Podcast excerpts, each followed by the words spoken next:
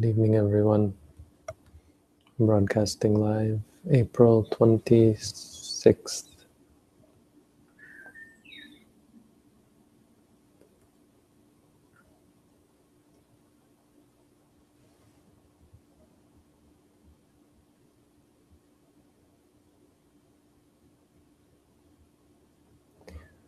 Today's quote again about anger, this time from the Visuddhimagga.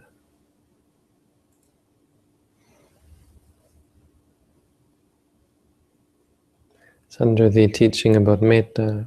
So, in order to cultivate metta, you have to be skillful in overcoming anger. And there's a, this set of verses that uh, forms tonight's quote.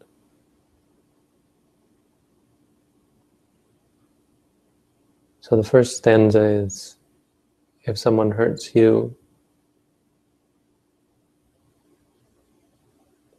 uh, hurts you insofar as they can, they've done whatever they can to hurt you. That's that makes you hurt once. You you hurt because of the things that they've done.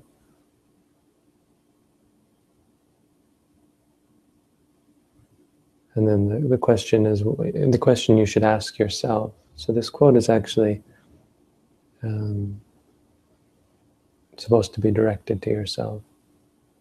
When you get angry about something someone has done to you, you should ask yourself, why do I want to hurt myself again? Why am I sitting here hurting myself uh, because someone has hurt me? Why am I doing it again? Why am I making it twice as bad? Why am I uh, helping my enemies? Or people who want to bring me suffering, why do I suffer? You think that anger is a valid response, a proper response to anything really? The Buddha said if you're in pain and then you get upset about it, it's like you have a thorn or a, a splinter in your in your skin and you take another thorn and you try to gouge it out, you make it twice as bad.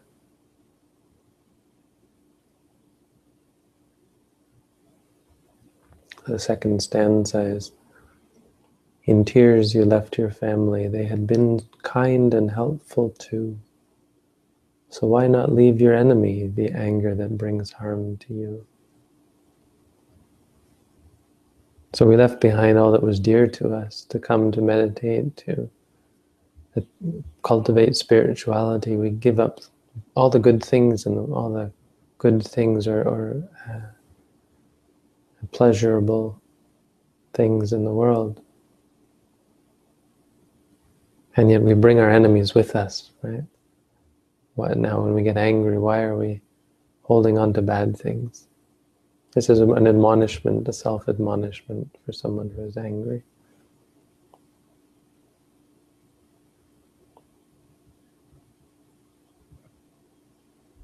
Actually, it's um, generally easier to give up anger than it is to give up greed or craving.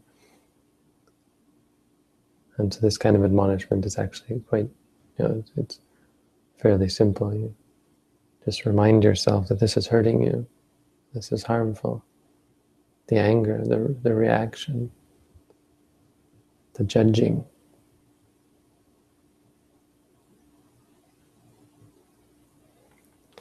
This anger that you entertain, the third stanza, this anger that you entertain. And again, I'm reading actually uh, Nyanamoli's translation, so it's a bit different from the one on our website. This anger that you entertain is gnawing at the very roots of all the virtue that you guard. Who is there such a fool as you? Anger, greed, they gnaw away at our goodness. Gnaw, they, they, they chew at it. They eat away at all the good that we've done. It gets spoiled. You can be helpful to people and, and charitable and kind, but you can be then you're angry one time and you lose your reputation as a good person. And it inflames your mind and it prevents you from enjoying the peace and happiness that come from goodness.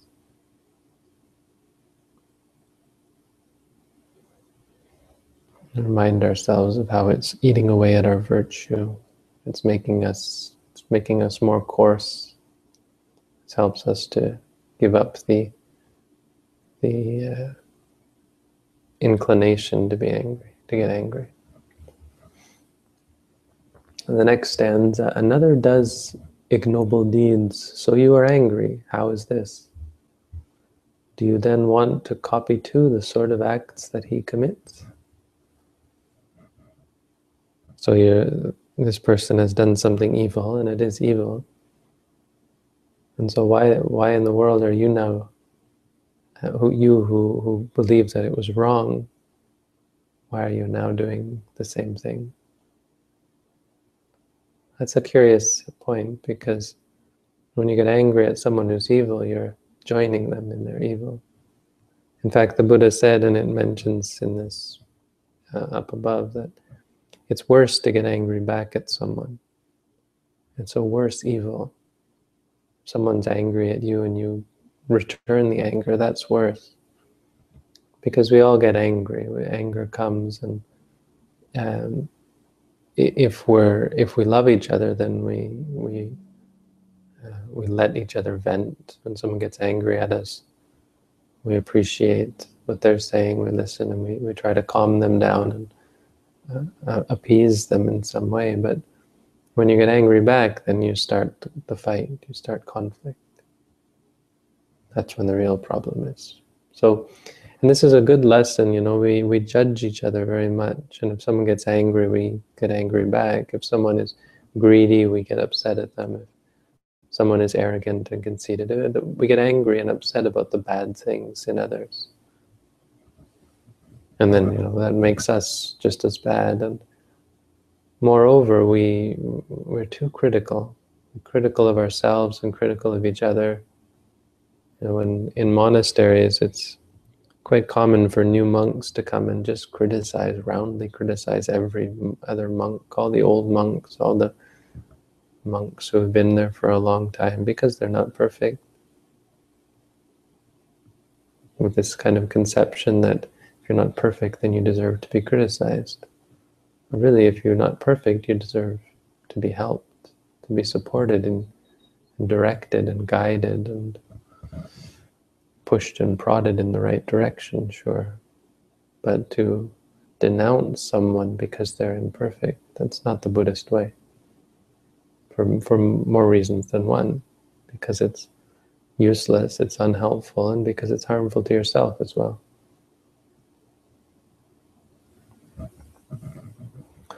The next stanza, The next stanza just says that when you get angry at something someone has done, you you do what they would have you do. They want you to suffer, and well, bingo, you're suffering. And that's key because really other people can't make us suffer. They can hit you, they can denounce you, they can scold you, they can insult you, but they can't make you suffer. They can't make your mind suffer.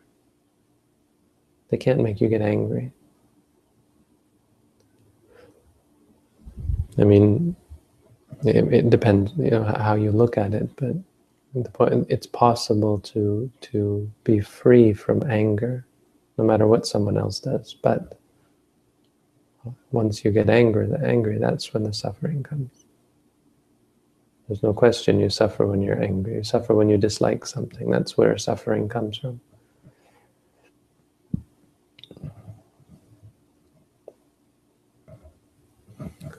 Next stanza. If you get angry, then maybe you make him suffer, maybe not. Though with the hurt that anger brings, you certainly are punished now. So when you get angry back, usually it's because you are thinking of ways to retaliate, right? To seek revenge. And so there's like, well, maybe, maybe you can find revenge. Maybe you'll actually end up harming the other person and getting revenge. We don't know, it's possible. But what's certain is that you're, you're punishing yourself with your anger. And you punish yourself more if you seek revenge.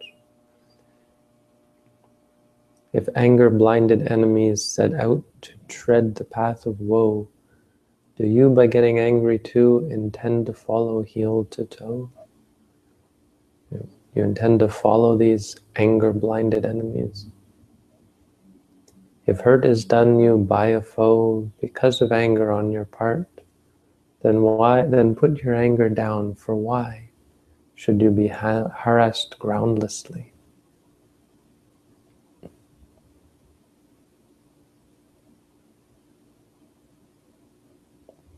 Yes. Why why you weren't the one that did the you weren't the one that did the evil. Why are you suffering? Someone hurts you or attacks you or criticizes you or so on. That's their problem. Why are you suffering? Since states last but a moment's time, those aggregates by which was done the odious act have ceased. So now, what is it you are angry with? Mm, this is very much in meditation. The person who we're angry at doesn't exist. The states that arose, that gave rise to the event that we're angry at, that those have ceased. And we're angry at something or worried about something, or when we're attached to something, we want something. That thing is only a concept. The experiences arise and cease. And if it's a good thing, well, that good thing is not really good in any way. It just arises and ceases comes and goes, and the same with bad things. There's no person who is our, en our enemy. What are we angry at? What really are we angry at? What we're angry at is a memory, a thought, a thought that arises in our mind that is an echo of some past deed. And we get angry at that thought. Whom shall he hurt who seeks to hurt another in the other's absence? Your presence is the cause of hurt. Why are you angry then with him? Yes, we're angry at ourselves, actually. It's our own mind states, the thoughts that arise in our own mind. The person who did this deed, if someone sits and is very angry at another person, it's nothing to do with the other person. It's you yourself are hurting yourself. You're angry at, at thoughts that arise in your own mind, nothing to do with the other person. So this is to do with anger. Um, but more generally, it's uh, the idea that only we can hurt ourselves. And, and happiness as well has to come from within. Happiness can't be based on a thing And suffering doesn't come from things. Happiness and suffering don't come from the outside. They come from within. It's quite simple. Our state of mind determines our state of happiness, not the world around us. This is crucial. It's a, it's a specific Buddhist doctrine that happiness and suffering come from the mind. This is clear. So a big part of our practice is learning to be objective and to see the experiences that come from external or that come, you know, come from the body and the mind. Uh, to see them with wisdom.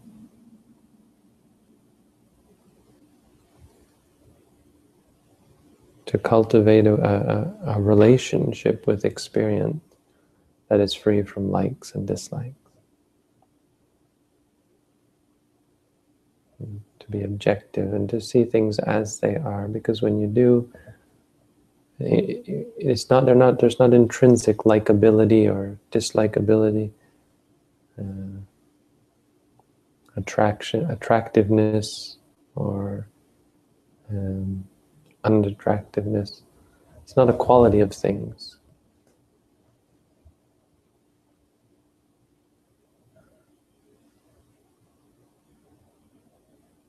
And so when we look at things as they are, we, we, we find that they're not attractive. We, we, we don't give rise to the attraction. Attraction and aversion, they come from not seeing things as they are. That's key as well. Because it could be otherwise. Mostly we think it's otherwise. We think that some things are intrinsically beautiful or desirable, some other things are not, are, are intrinsically uh, dis, dislikable, you know, a, a cause, direct cause for disliking. That's not true. When you see things as they are, it's only because delusion that we, because of delusion that we, because of misconception, that we have desire and aversion. So, so that's our Dhamma for tonight.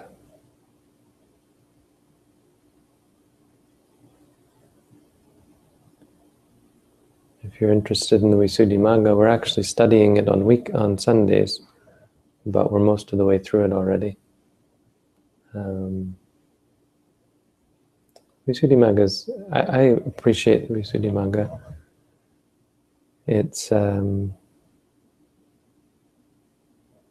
it's, an, it's a sort of more like a manual, you know, or a reference guide.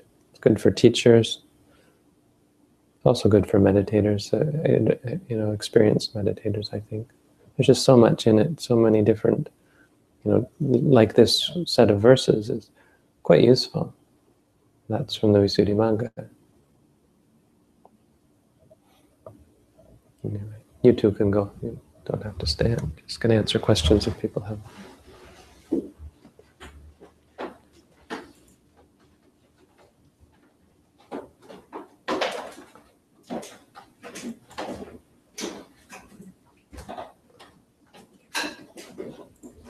So uh, I was uh, in New York. Um, the monk I was staying with in New York doesn't doesn't like the Visuddhimagga, uh, or the commentaries, or the Abhidhamma, which is very common with Western monks, especially in the Ajahn Chah group. They, although he's not exactly with the Ajahn Chah group, they're so keen on the suttas, which you know, it's great. The suttas are just the most pure. But you know, they're not, you know, the suttas are not the only source of uh, Buddhism. And uh, the suttas are talks that were given, mostly that were given to the monks, given to, or given to certain people at a certain time. And so they have to be interpreted, especially, you know, because we're so far removed from that time and that place. And so no matter what, you have to explain the suttas. And so either you follow the commentary explanation, the Visuddhimagga explanation, or you follow some modern commentator's explanation. And it turns out to be no better. It turns out to be actually usually worse, I would say, I would argue. Worse in the sense that whether you agree with it or not, um, far less rigorous, far less objective, far less comprehensive, far less in-depth. The Visuddhimagga just, it's incredible work. If you disagree with it or agree with it or disagree with it, it's amazing that someone actually wrote it because it's huge and it's so in-depth and it's got so much in it. remember I was giving a talk when I was in Sri Lanka last time and uh, the, the man who was translating for me refused to translate because I was quoting the Visuddhimagga and he said, oh, we don't follow the Visuddhimagga here. That was a first for me. I was giving a talk and the translator wouldn't translate. I think I was saying something mean or evil. So it's a contentious, the Visuddhimagga tradition is fairly contentious to some people most of Orthodox, most Theravada societies, uh, for the most part, they follow the Visuddhimagga. In Thailand, it forms the latter part of one's Pali studies. So any monk who studies higher level Pali will have to translate the Visuddhimagga into Thai and then translate Thai passages, Thai translations of the Visuddhimagga back into Pali. So they have to really memorize many of them basically, I think, will memorize the Visuddhimagga in, in, in Pali and English, which is impressive in itself. I mean, maybe not memorize, but come close.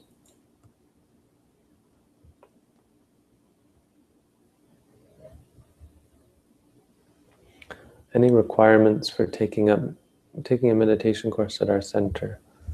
Um, yeah, probably. I mean, if you're coming alone and you're under 16, I think we'd have to have a talk about that.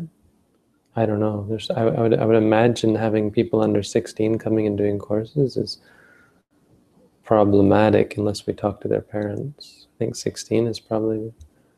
And as for upper age limit, it's more to do with your health, you know. If you're able to do walking and sitting meditation for hours a day, that's fine. You know, you can sit on a chair if you have to, but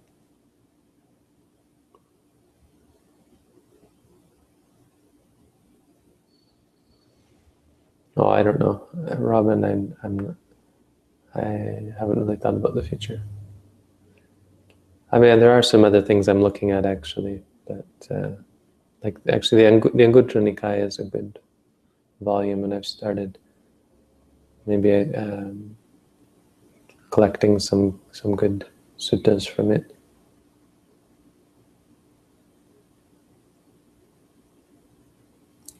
a new set of robes for my trip to Asia. You know, the funny thing about these robes, they're fairly new, right? But they came with holes in them. Like I think they were mouse eaten or they were ripped or something. Because in my back, there's actually little holes that I probably should sew up. Um, not, not, that that's here or there. But uh, no, these are fine in Asia. It'll be a little hot, but you know, this upper robe I don't wear a lot of the time. When I'm in my room, I roam in my room. I rarely wear this. Sometimes I just go bare chest, or sometimes I have a, a basic, what's called an angsa. It's just a very thin uh, shoulder robe, shoulder cloth.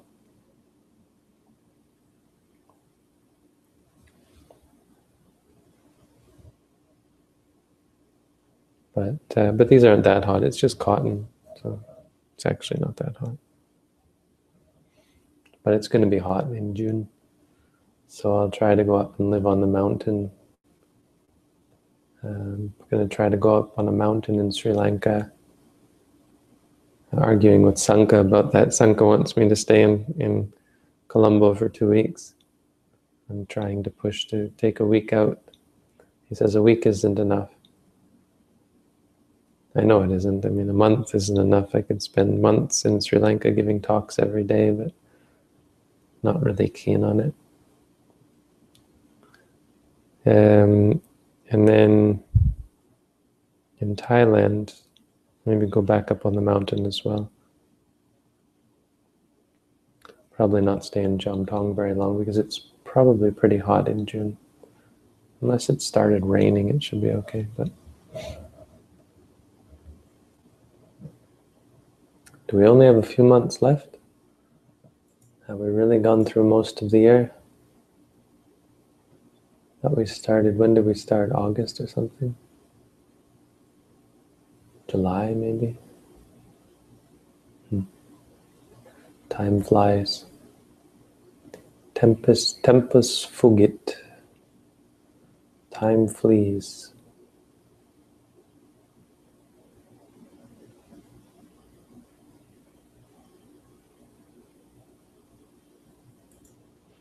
Okay. Anyway, good night, everyone. See you all next time.